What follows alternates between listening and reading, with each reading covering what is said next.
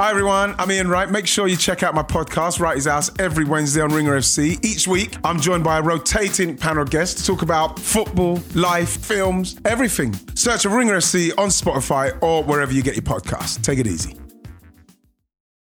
This episode of The Town is brought to you by FX's Feud Capote versus the Swans. The second installment in Ryan Murphy's Feud anthology tells the story of acclaimed writer Truman Capote once a confidant to society's most elite women, whom he nicknamed the Swans. Starring Naomi Watts, Diane Lane, Chloe Sevigny, Calista Flockhart, Demi Moore, Molly Ringwald, and Tom Hollander. For your Emmy consideration, visit fxnetworks.com slash FYC. There's no better feeling than a personal win, and the State Farm Personal Price Plan can help you do just that. Talk to a State Farm agent today to learn how you can bundle and save with the Personal Price Plan. Like a good neighbor, State Farm is there. Prices are based on rating plans that vary by state. Coverage options are selected by the customer. Availability, amount of discounts and savings, and eligibility vary by state. Hello, today is Monday, April 18th. I hope you had a nice holiday weekend. If you were celebrating Passover, Easter, Ramadan, or Coachella. Coachella this weekend, first weekend of two. We're going to talk today to Lucas Shaw, our Monday morning quarterback and the head of media at, Bloom, at Bloomberg. He was not at Coachella, but he is a regular and he knows a lot about the music industry. And he's going to come on and talk to us about why ticket prices for concerts are so high and give us a few predictions for who might play Coachella next year.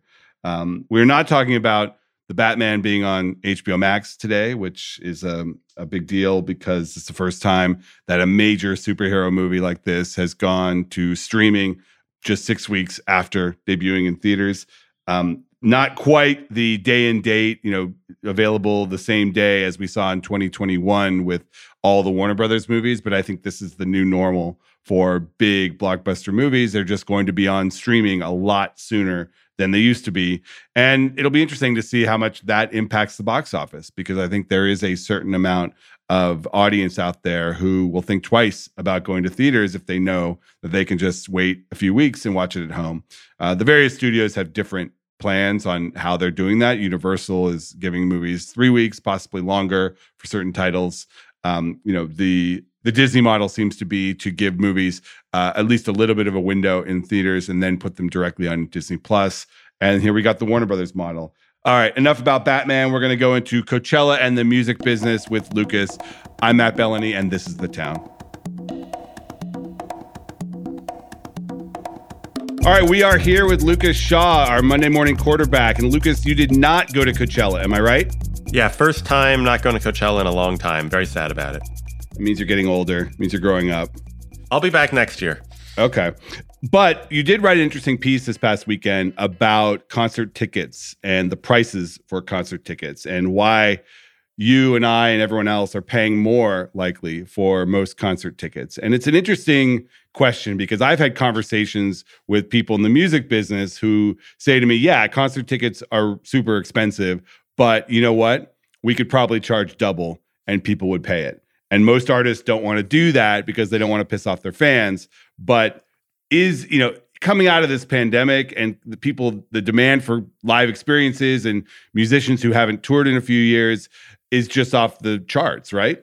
Yeah, I mean, there's never been a better time to charge more for your concert, I'd say, because the interest level is clearly there, um, especially at the high end. I mean, it's it's it's always dangerous with live music to paint with too broad a brush because there's so many different levels of touring and venues and all that thing but especially at the the top top end you can charge lots of money. The average ticket price industry wide is up 10% over 2019 i think if you were to take the top 100 tours it'd be up way more than that. I mean bad bunny is charging an average of almost 180 bucks a night. I haven't seen the publicly listed numbers on bts but i think the cheapest tickets there almost are starting in that kind of 140 to 180 range and you reported that they made $8 million a night on their recent LA shows. That's pretty good. They played four shows in LA in December, and I think Hybe, which is the company that manages and sort of does all things BTS, reported that they made something like $33 million from those four shows. And that's just ticket sales. Keep in mind that like BTS fans, they're buying the $60 light stick that they need to interact during the show. They're buying the $80 hoodie.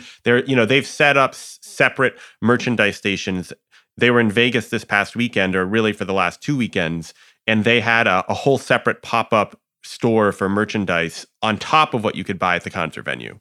The uh, the earnings for Live Nation, which is really the barometer of the music business, I think uh, the live music business, they're expected to make about two billion dollars this quarter, and it, that would be among that would be about a record. So clearly, they have come out of the pandemic pretty well. I mean, they're saying I, I interviewed a couple of executives from Live Nation in the past couple of weeks that they think that this is going to be their biggest year ever, driven largely by North America and Latin America, where they've invested a bunch of money over the last little bit. Um, you know there are still holes in in Europe and in Asia. You know, a lot of these markets in Asia are shut down, and so the, I, I, talked also with some ticketing experts who don't think that Live Nation will actually get to the numbers that they're projecting. Um, but but yes, Live Nation is a good bellwether for the for the market. It seems like the numbers are going up. It's not great for everyone because the other side of this is even though demand is really high, there's also un, kind of an unprecedented glut of tours out at the same time, and so you know. Yeah, let's talk about that. Yeah, so like who who is not selling? Well, Jay Balvin postponed one of his tours uh, recently. I was told that this was because it was not selling well at all. He blamed it on COVID, and it is true that that COVID has led to higher costs for some tours, and you have to be ready. Like, are we going to shut it down for a couple of days because this happens, or can we get the truckers that we need to to drive us? You'd think that a star of J Balvin's magnitude would would be immune to a lot of this. I mean, other than Bad Bunny, he's probably the biggest Latin star in the world. Um, and some of it's just, you know, crappy timing. They just screw up some component of it. And once you don't sell well out of the gate, it just sort of dooms you. And then there are a bunch of festivals that maybe that I don't think most people would know about, some of them in Europe. Um, but but a bunch of festivals that are not selling well because there's again so many festivals. So if you're an artist and you're looking to maximize your revenue right now, is it is it really a um, a question of size of venue and booking these top venues or is there so many are there so many artists out on tour now that you really have to think about saturation of the market? I think you you need to be sure in your audience. You need to be sure on dates. You need to be sure on venues. I mean the music business is you talk to someone about say trying to book for this fall most of the most of the smart people will book further advance in that but i was talking to someone this past week who said that if you tried to to get something for the fall you'd be like the 14th or 15th hold which means that the the booker for that venue has like a list of the people who are in line trying to get in and you'd be 14th or 15th in line for one of those venues on a given night. So I think if you're not already out this year, you're definitely waiting until next year, probably until next summer to try to do a big tour.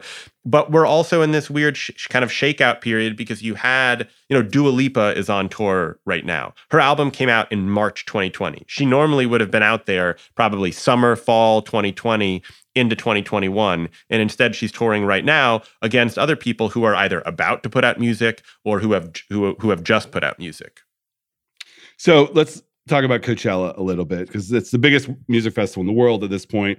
two weekends uh, we're in the middle of it right now. This past weekend seemed to go pretty well. The headlines i saw was harry styles brought out shania twain. Um, billie eilish couldn't seem to believe that she was headlining coachella. Um, give me your predictions next year, Coachella. Who's going to headline? Uh, my number one prediction is Bad Bunny. If he's up for it, he's in the middle of what will probably be the biggest tour of the year, or definitely top three. Um, you know, Would he, he be the first Latin artist? It's a good question. I'd have to double check. I think so, but I'm not. The headline, I think for sure. Um, but he is supposed to drop new music in the fall. He will have just sold out arena tours in Latin America and the US, so he'll prove that he could command, you know, 100,000 people. So I think he he's got to be first choice and Coachella has worked. You know, you've seen over the years they've they've integrated K-pop, they've integrated Latin. Actually, that's another one. They should they should be moving heaven and earth to get BTS for for next year because they'll have put out a new album in June. They're doing these like pop-up tours they've had Blackpink already. They've had a bunch of the K-pop acts. BTS would would be a big one. Um, but you've seen Coachella shift to just more mainstream pop. I mean, their headliners this year, Harry Styles, Billie Eilish, and The Weeknd and Swedish House Mafia. Usually you could rely on there always being like a rock act and a hip hop act. There was an era where there's always an electronic act that has mostly faded out. Um, So it depends also a little bit on who blows up over the next little bit and and who comes out with new music. Like if Rihanna finally drops an album, I'm sure Coachella would love to try to book her. I don't know that she's ever headlined there. And they try to get people before they go out and tour the world. Is that right? To, to, make sure that it feels extra exclusive. I mean, depending on who it is, Coachella is the kind of the unofficial start of festival season. And so they don't want someone who has just played a bunch of other festivals because then the odds of you selling out are lower. I mean, Coachella is a little bit immune to this now because it's become a brand unto itself. But if you look over the last, there was sort of a period three or four years ago where people were starting to worry about festival homogeneity and fatigue because Live Nation and AEG had bought up all these festivals. And so they were kind of booking the same artists everywhere. And so you had these very famous festivals like Bonnaroo that were struggling to sell out because the the roster of artists and the headliners didn't seem that special. The event itself didn't seem that special. And I think Coachella has historically always tried to do something that was different. That sometimes would be like some big reunion that nobody thought of or getting somebody's first festival headlining gig. Um, so if they wanted to go after a, a, you know someone like a Dua Lipa, they'd have to ask. They'd want her at the very least to have new music because she would have spent all of 2022 performing at different festivals. She's in at different you know at different um, arenas, uh, and so she'd need to have something new to offer the crowd. My prediction: Olivia Rodrigo. If she's got new music, absolutely. But keep in mind that right now Olivia Rodrigo is selling out sort of amphitheater level. So you you break up live music. There's like the club level, which can be you know thousand to five thousand. Amphitheaters like five three to ten. Arenas are closer to twenty. Stadiums are more like sixty to hundred. If you want to if you want to headline Coachella, you at a minute you either you got to be a stadium act or you have to be a really really strong arena act. And Olivia Rodrigo has not proven that yet. So I'd be surprised. And she's on tour right now, so she's got a year to prove that. She does, but she's playing a very specific size venue. Dua Lipa right now right, is right. playing arenas. So she has done that. Harry Styles, who is he- headlining this weekend, Billie Eilish, who's headlining this or headlining Coachella right now, both of them have proven they can sell out arenas. And Live Nation controls all of this. I mean, that's the crazy thing is that not Coachella. Oh, they don't. That's right. They, that's one of the few that they don't. Yeah. Um, what, who does control Coachella right now? Coachella was started uh, by this guy Paul Tollett, and it's run still run by his company Goldenvoice, which is owned by AEG, which is kind of the number two concert promoter. But the kind of unofficial agreement, or maybe official agreement, has always been that even though Goldenvoice is a you know is is owned by AEG, um, that Paul Tollett has pretty much free reign when it comes to Coachella. Yeah, there was a fascinating New Yorker profile of him a few years ago about Coachella and how it all comes together. If I recommend. No, he he does no press. I mean, it's kind of infuriating to reporters. He's done a little bit more as it's gone on, and he wants to sort of bask in his success. But for the most part, he tries to just let the festival speak for itself. All right. Well, uh, I look forward to you attending next year with Olivia Rodrigo and Dua Lipa and maybe Adele. Maybe Adele would show up. All right. Lucas Shaw, head of the media group at Bloomberg. Thanks for joining us. Thanks, Matt. All right. We are back with the call sheet. I'm here with producer Craig. Craig, did you go to Coachella? No, I enjoyed LA which is the best time of year when when Coachella is happening because most of the bars are half is filled, all the influencers are gone. That's great. It is nice. It does feel like there is a level of person that is not around, and in LA that makes it a lot nicer. I went to a couple bars this weekend with some friends, and all the booths that are typically swarmed with people were actually available. I, I, I got to watch the Warriors game at the bungalow. It was great. And if you really want to see the bands, you could stream Coachella. I followed a sad Twitter feed of a PR person I know who was watching Coachella via the live stream and pretending that he was having a little party in his house, even though I'm pretty sure it was solo. Oh, um, yeah, that happens. all right. So I want to check in a little bit on a prediction I made last week about Fantastic Beasts. The tracking was about 50 million. I took the under, came in at 43 million, which uh, I will say is a victory for me. I did okay on that one. Even though Warner Brothers had lowballed, they were telling people it was only going to make 40. Um, nobody really believed that, but it did come in at 43, which is not a complete bomb. I mean, yes, the last edition of this franchise made 62 million. And before that, the original Fantastic Beast was 74 million. So certainly it is a declining franchise. Um, but these movies make the majority of their money overseas. So I think we're going to have to wait to see if Fantastic Beasts ultimately ends up um, doing well. It's going to have a hard time making it to break even just because it costs $200 million. I have a question. Does merchandise sales factor into a movie's overall earnings? Oh, of course. Yeah. I mean, I was at Universal Studios this weekend with my kid, and the Harry Potter area there is just like crazy crowded. I mean, they're selling, you know, $10 butter beers and $200 magic wands like through the roof. But interestingly, they did not promote the movie there because obviously Universal is not Warner Brothers. They have a license to the Harry Potter property. Um, Warner Brothers releases the movies.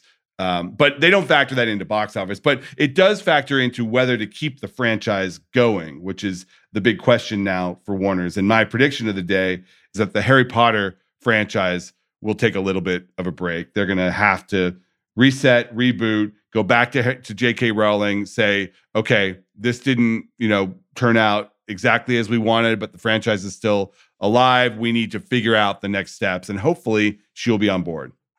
What's her incentive to stay on board and, and keep cranking stuff out now, other than money? I mean, can't she see that these movies aren't as successful? Wouldn't she also be kind of into taking a break? It's relevance, I think. You know, keep in mind she's done other things. There's a Harry Potter video game coming out. There was a there's a Broadway play that's very successful that are all kind of offshoots. You know, now for her it's about managing the property and the entire engine around the world is benefited from there being movies in this franchise that keep coming out. Um, and I think that she probably knows that. There's also a lot of stakeholders. I mean, you've got Warner Brothers, you've got Universal, you've got all the producers. Everybody kind of wants to keep this going. And it's like I've said last week, it's sort of fiscally irresponsible not to keep these movies coming out because you have all the other stuff that benefits from it. Um, maybe you make them at a lower cost. Maybe you bring in a new creative steward someone who can take a fresh look at this property and say, okay, what is the essence of what people like about the Harry Potter wizarding world? And reboot it in a way that won't feel tired like these movies started feeling. It's so disappointing now that this is where we are, where th- everything is so financially driven. This feels so clinical, being like, we need to figure out a way to, to keep this alive and keep this afloat. I wonder, even, you know, maybe we could get a Harry Potter super fan to tell us if they even enjoy Fantastic Beasts and if they want more content to just keep cranking out. I mean, to be honest, they're they don't they don't really matter. I mean, ultimately the fans are what matter, but like people who people will say, "Oh, I'm sick of the movies," and then a new one comes out and they'll go, they'll see, go it. see it. Yeah, I mean, Warner Brothers has a new owner in Discovery, and they're trying to figure out what all of these franchises mean. I mean, they're looking at the DC properties and saying, "Well, wait a second, you have Superman. What's going on with Superman? Why is there not a Superman movie in development?"